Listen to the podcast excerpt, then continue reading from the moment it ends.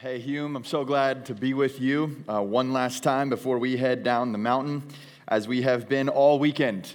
Uh, we're going to open up to the book of Ecclesiastes. And so, if you brought your Bible, please open it to Ecclesiastes chapter 12. We have been joining Solomon on his journey to try to understand the meaning of life. And what we're going to find here as we come to the very end is that Solomon actually figured it out. Solomon didn't come to a frustrating conclusion at the end where he was unable to find an answer. Solomon felt like, by the leadership of the Spirit and through the wisdom that he had been given, he actually arrived at an answer, and he's going to give it to us in extraordinarily plain language. There's a very famous science fiction book called A Hitchhiker's Guide to the Galaxy. And in this book, there is a question that the characters are asking, and they call it they're looking for the answer to the ultimate question of life, the universe, and everything. So imagine a question of that kind of scale. They're looking for an answer to the an answer to the ultimate question of life, the universe and everything. And technology in this science fiction world is so well developed that there is a machine called deep thought that can ponder and uh, explore questions like this. And so they put all of the information that they have in the universe into this machine, and it spends thousands and thousands and thousands and thousands of years calculating. And then finally, it arrives with an answer to the ultimate question of life and the meaning of everything. And it spits out a little piece of paper, and on it, it says 42. 42 is the answer to the question. Now, if that sounds ridiculous to you, it should. That's, that's the whole point. It's satire. The, the author is trying to convey to his audience the, the fact that there is no answer to that question. In fact, you're probably not even asking the right question because what you will inevitably end up with is a reductionist, simplistic answer. And it's kind of a, it's a bit of a cynical uh, and skeptical worldview that there really is no answer to the ultimate question of the purpose and meaning of this life. That's kind of the thesis of that little section of the book. There is no answer. In fact, it's probably not even the right question. And I don't know about you, but I am very thankful that the Bible disagrees. like, how hopeless to think there is no answer to the most important question we could ever ask. The good news that we're going to find at the end of Ecclesiastes today is that there is an answer to the question and that it is simple and it is understandable and, praise God, it is accessible. It is applicable for us. We can understand it, we can know it, and we can actually live in it. So, as Solomon has moved through this search, and he's reflected on how meaningless and vain and fleeting life feels under the sun. And he's pursued intellectualism and information, and he's pursued uh, building projects and glory and fame and pleasure, and he found purpose in none of it.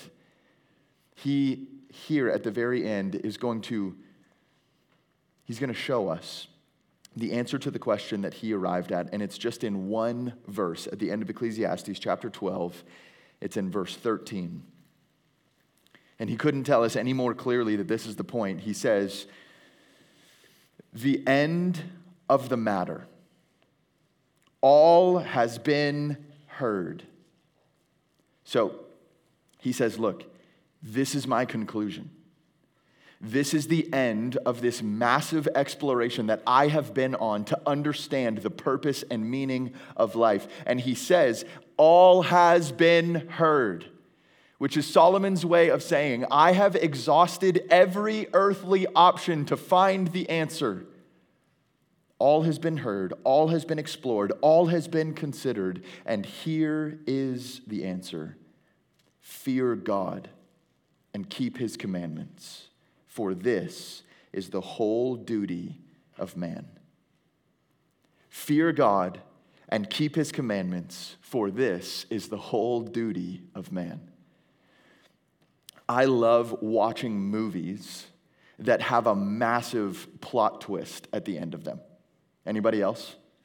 And one of the reasons I love watching movies like that is because it rewards and even demands multiple re-watchings. Because the first time you watch the movie, you're, you're a little bit oblivious to what's going on and you're trying to track and you're trying to follow, but then you get to the end and you get such a key piece of information that it changes the way you see the entire rest of the movie. Have you ever finished a movie and immediately thought, I just want to rewind that and start again because now I know what was going on the whole time? That is exactly what's happening at the end of Ecclesiastes. And so I want to just, if all you walk away with from this weekend is this, if you ever get to the book of Ecclesiastes again and you find yourself totally confused, you read the opening lines and it says, Vanity, all, vanity, all is vanity, life is meaningless, what is this all about? And you feel confused or discouraged, just know that if you go to the end, you will get the piece of information that unlocks the key of understanding to the entire thing. Solomon says, It's this the whole point of it all. Life not under the sun that is futile and frustrating and disappointing and meaningless, but life above the sun with our Creator. The way that we were intended and designed to live is this that we fear God and obey His commandments. We fear God and we obey His commands.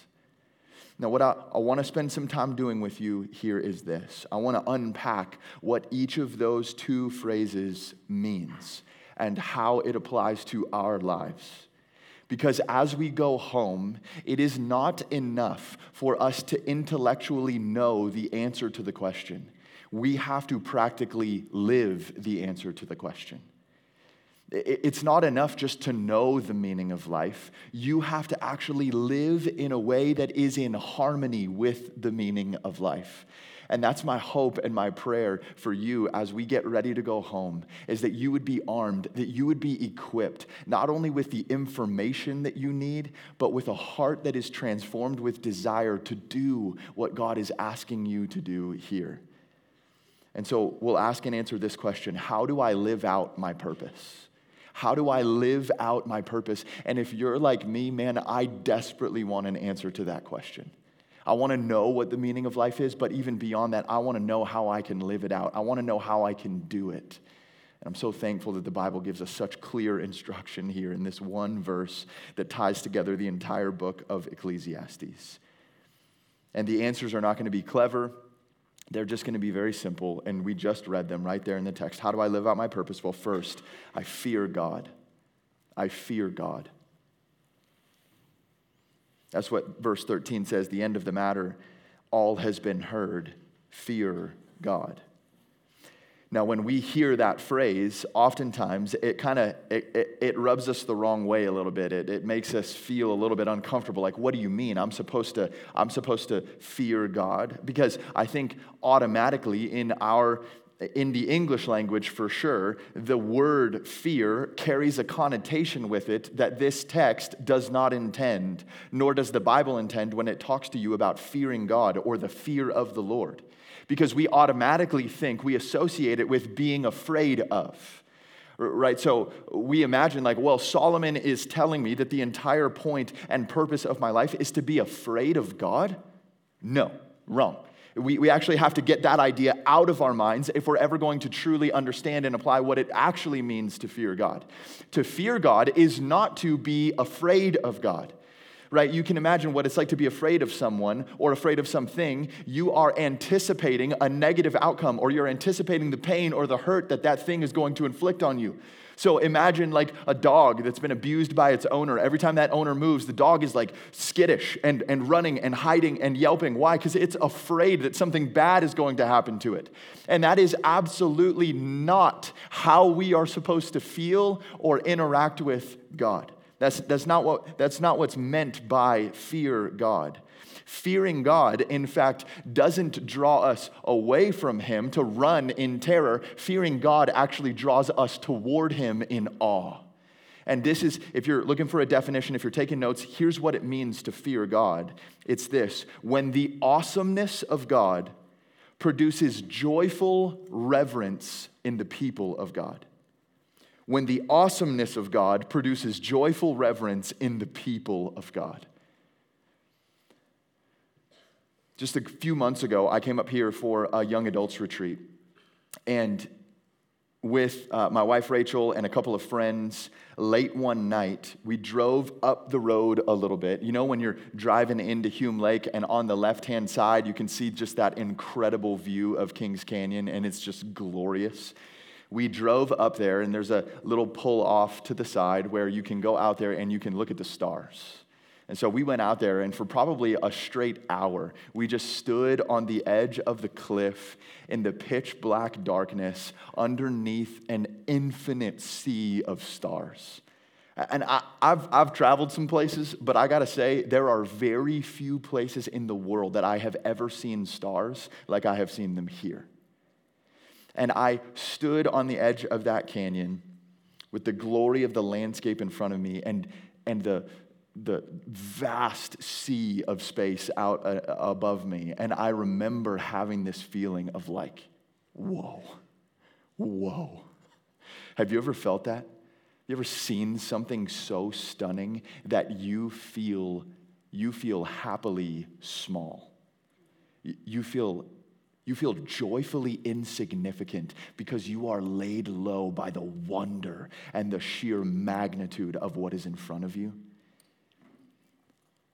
feeling that with nature is but a shadow of the way that we should feel it in light of the one who made nature.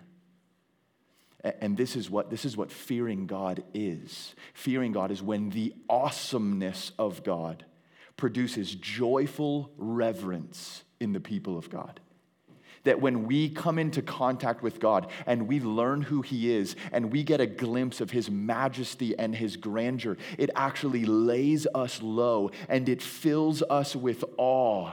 That's what fearing God is, is that, set, that internal sense of, whoa, what is this? How beautiful, how big, how grand, how powerful. That is the fear of God.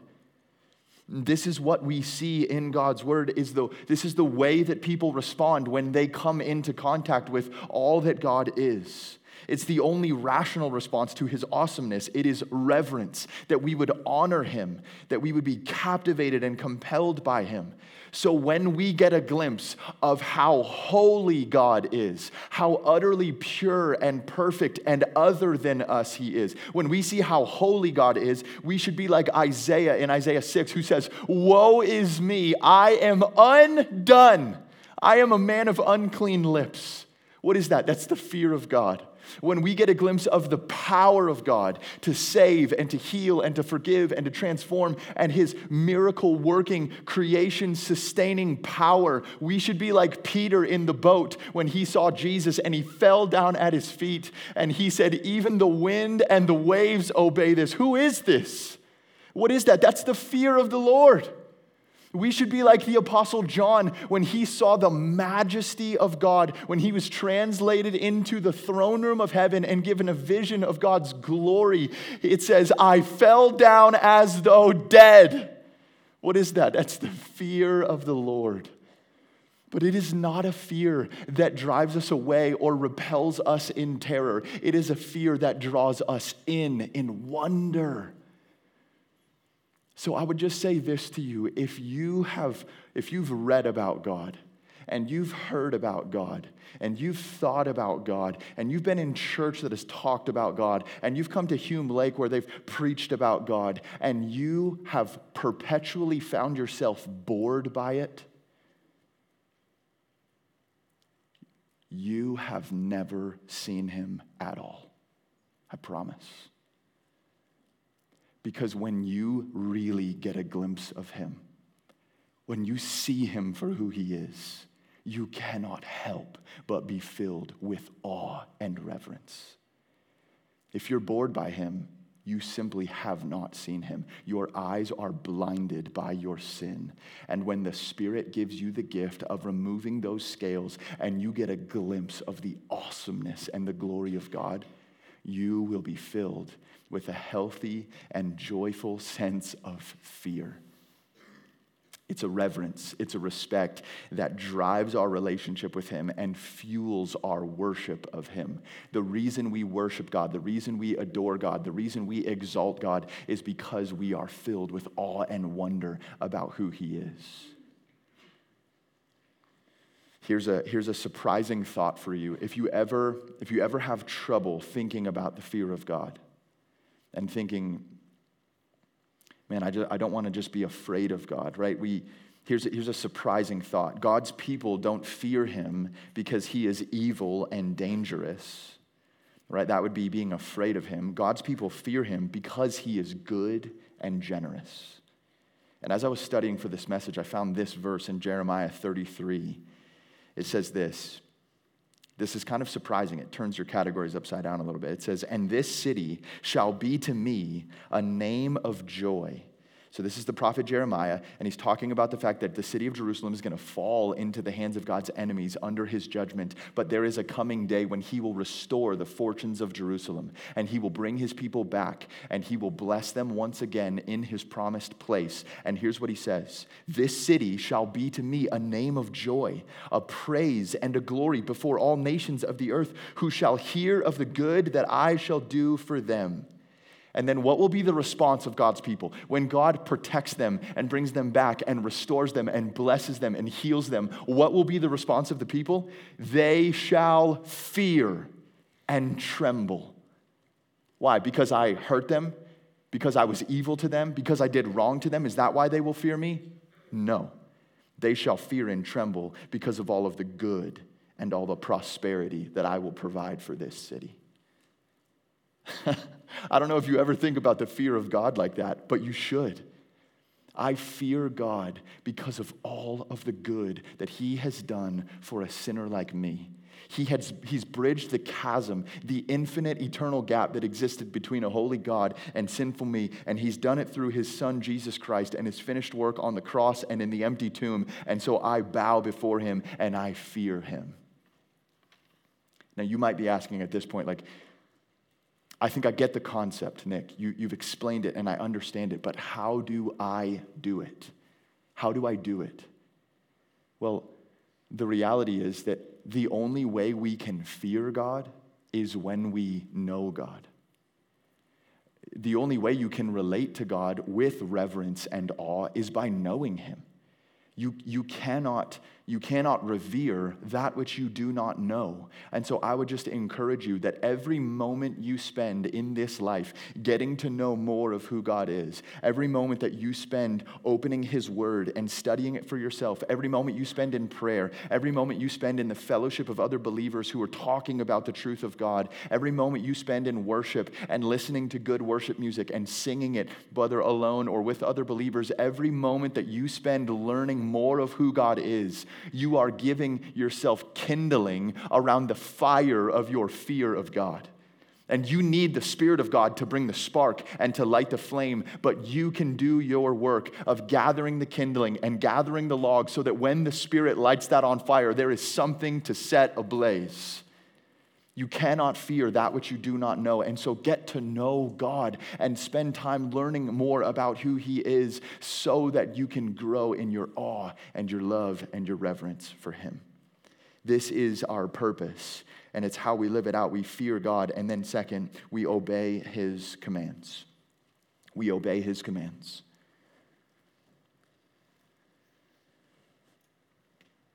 Chapter 12, verse 13 says, The end of the matter, all has been heard. Fear God and keep his commandments. Keep his commandments. Submission to the authority of Jesus is an absolutely necessary element of being a Christian.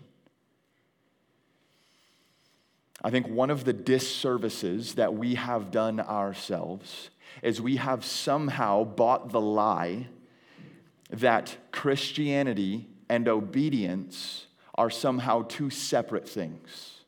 Like, I can be a Christian, I can belong to God, I can be saved because of a prayer that I prayed, or a decision that I made, or a relationship that I have with my parents or my pastors. I can be a Christian, but obedience is another thing. I can be a Christian, but I may or may not obey.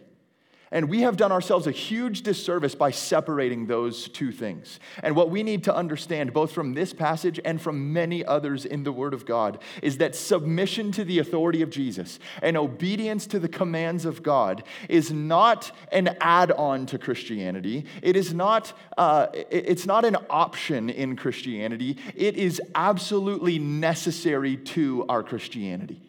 In fact, I would argue with you that it's not that obedience makes you a Christian, right? We know this because what the Bible clearly reveals is that we are not saved by our obedience. We are saved by grace through faith alone. And what that means is our salvation is a gift of God. There's nothing we could ever do to earn it. And yet there, yet there is obedience that we must give in response to it.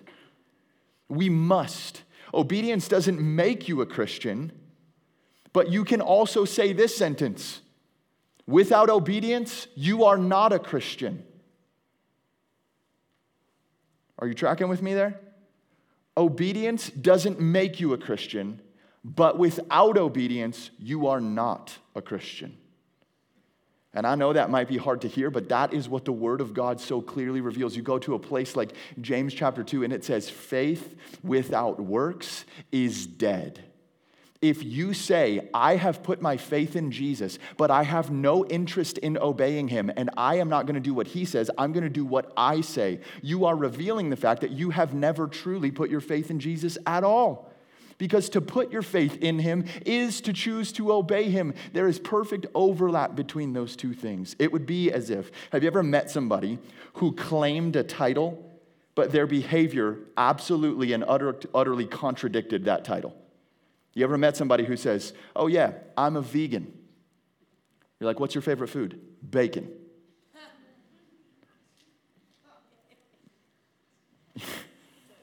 You'd be like, that is, that is incoherent. That doesn't, make, that doesn't make any sense. I mean, being a vegan doesn't make any sense, anyways, because bacon is God's gift to mankind, right? Okay?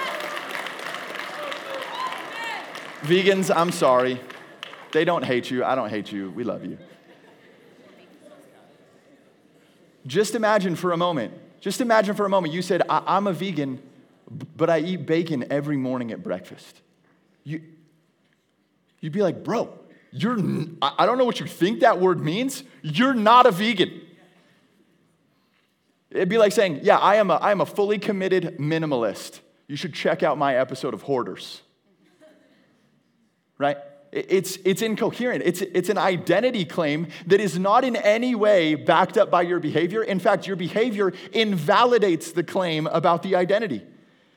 You're like, you know what? I have decided I am going to create a TikTok series about how I quit social media forever.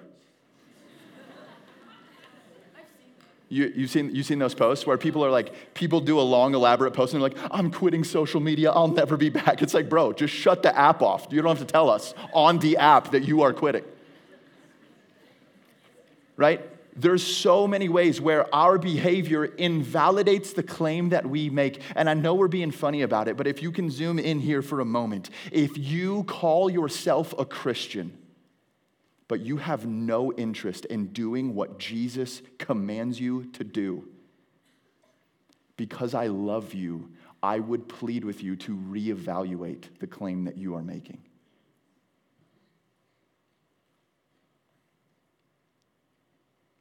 If you say that you're a Christian, but there are very obvious areas in your life where you know what God has told you to do, and on a daily basis, you turn your back on that intentionally and say, God, I don't care what you say, I am doing what I want to do.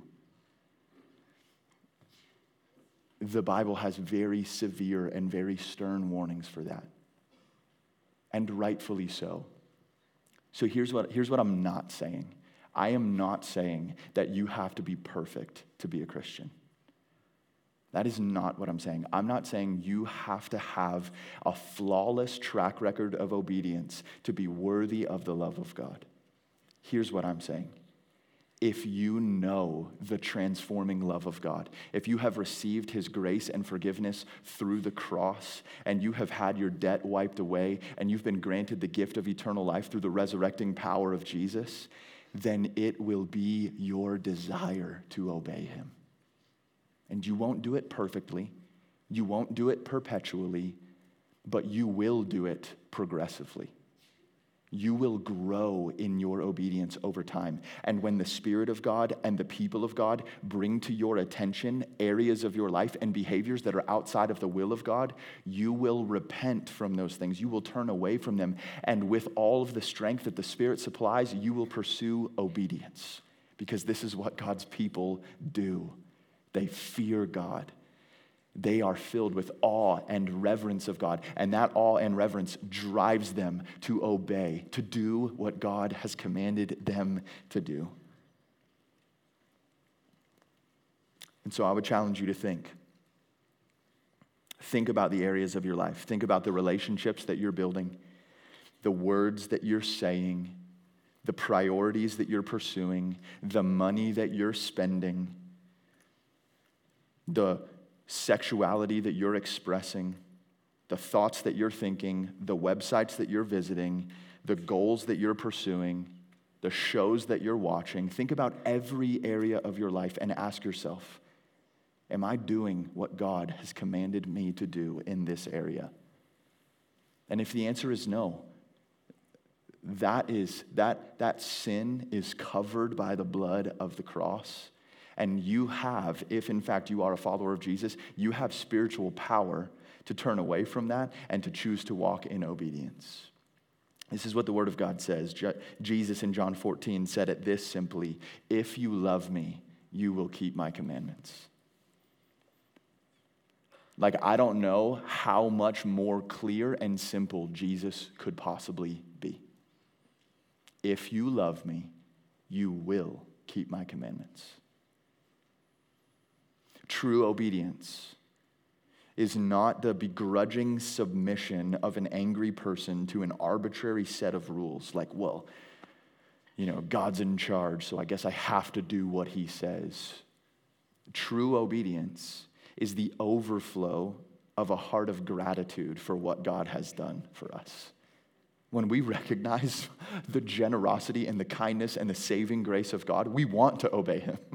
We want to obey Him. Why? Because we trust His wisdom and we know His generosity and we've experienced His love and we know that life with Him is infinitely more fulfilling and joyful and happy and healthy and stable and peaceful than life pursuing my own sinful, selfish desires. And so, because I love Him, I will obey His commands.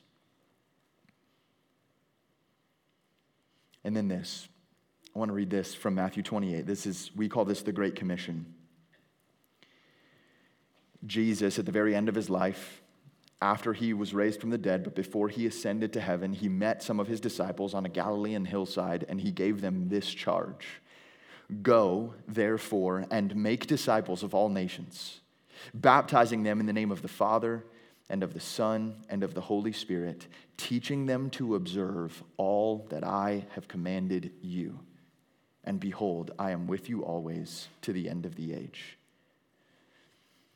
Obeying commands, knowing what God has said, and then doing it is not just what we do as disciples if we are disciples who do what Jesus says and we're disciples who make other disciples, this is actually an integral part of what we're supposed to transfer in discipleship. We're not just supposed to do it ourselves, though we are. We're actually supposed to help other people do it that we should go into the world as those who know the saving grace of God and who have become disciples of Jesus. And we are to make other disciples of all nations, and we are to baptize them in the name of the triune God, the Father, Son, and Holy Spirit. And then we are to teach them to observe all that Christ has commanded.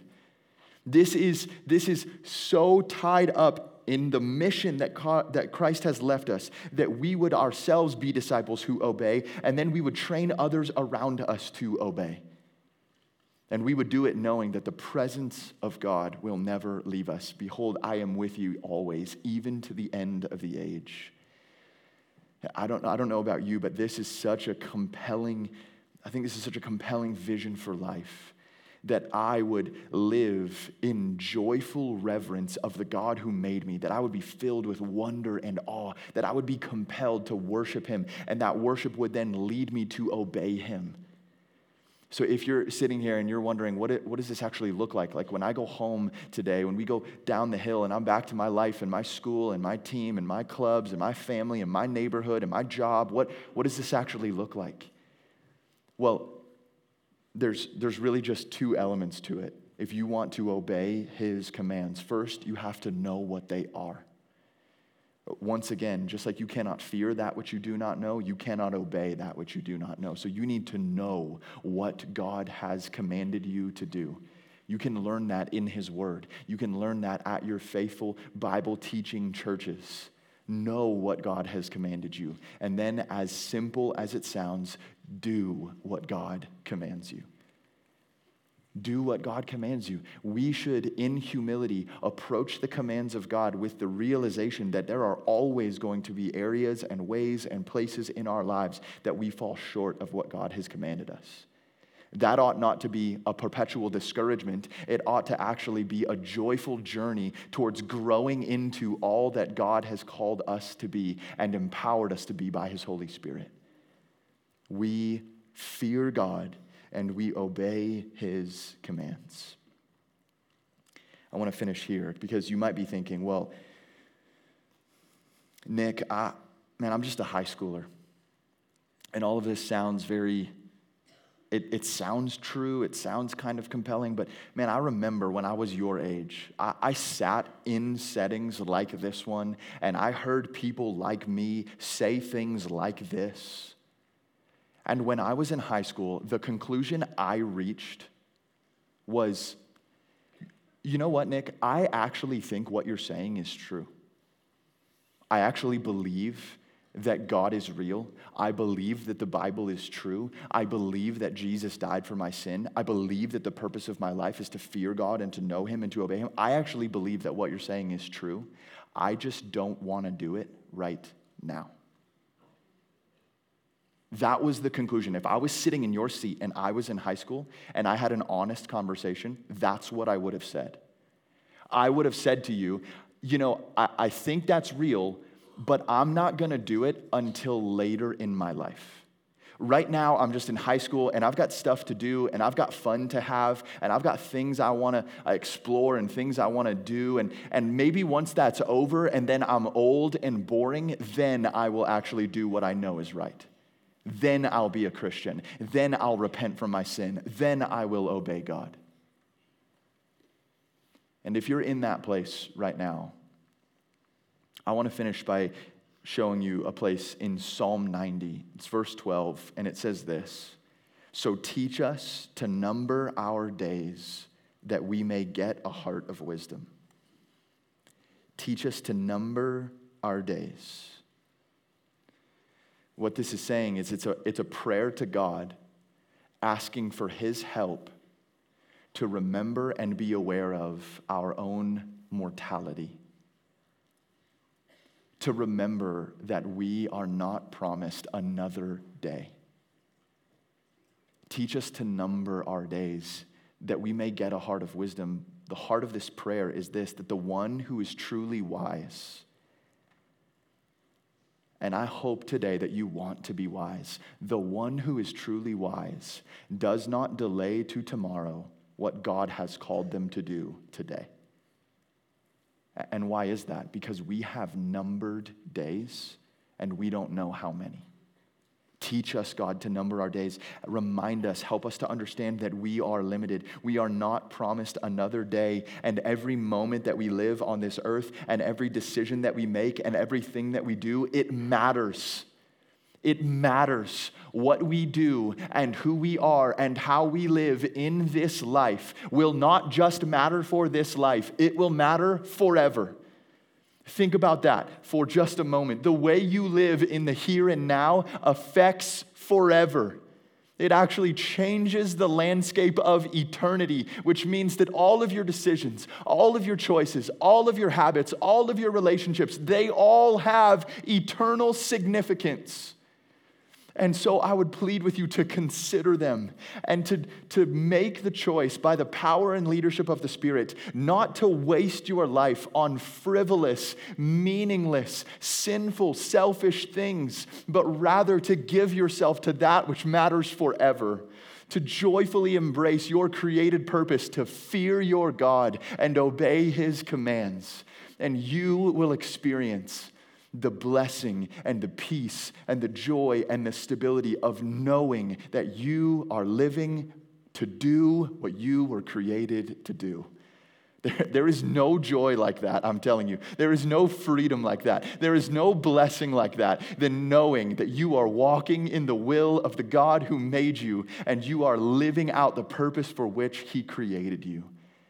And I hope and pray that as we come to the end of this weekend, as we come to the end of this study in the book of Ecclesiastes, that you would joyfully embrace that great purpose that He has for you, that you would fill the eternity sized hole that is in your heart with eternal relationship with your God and your King and your Savior, the Lord Jesus Christ.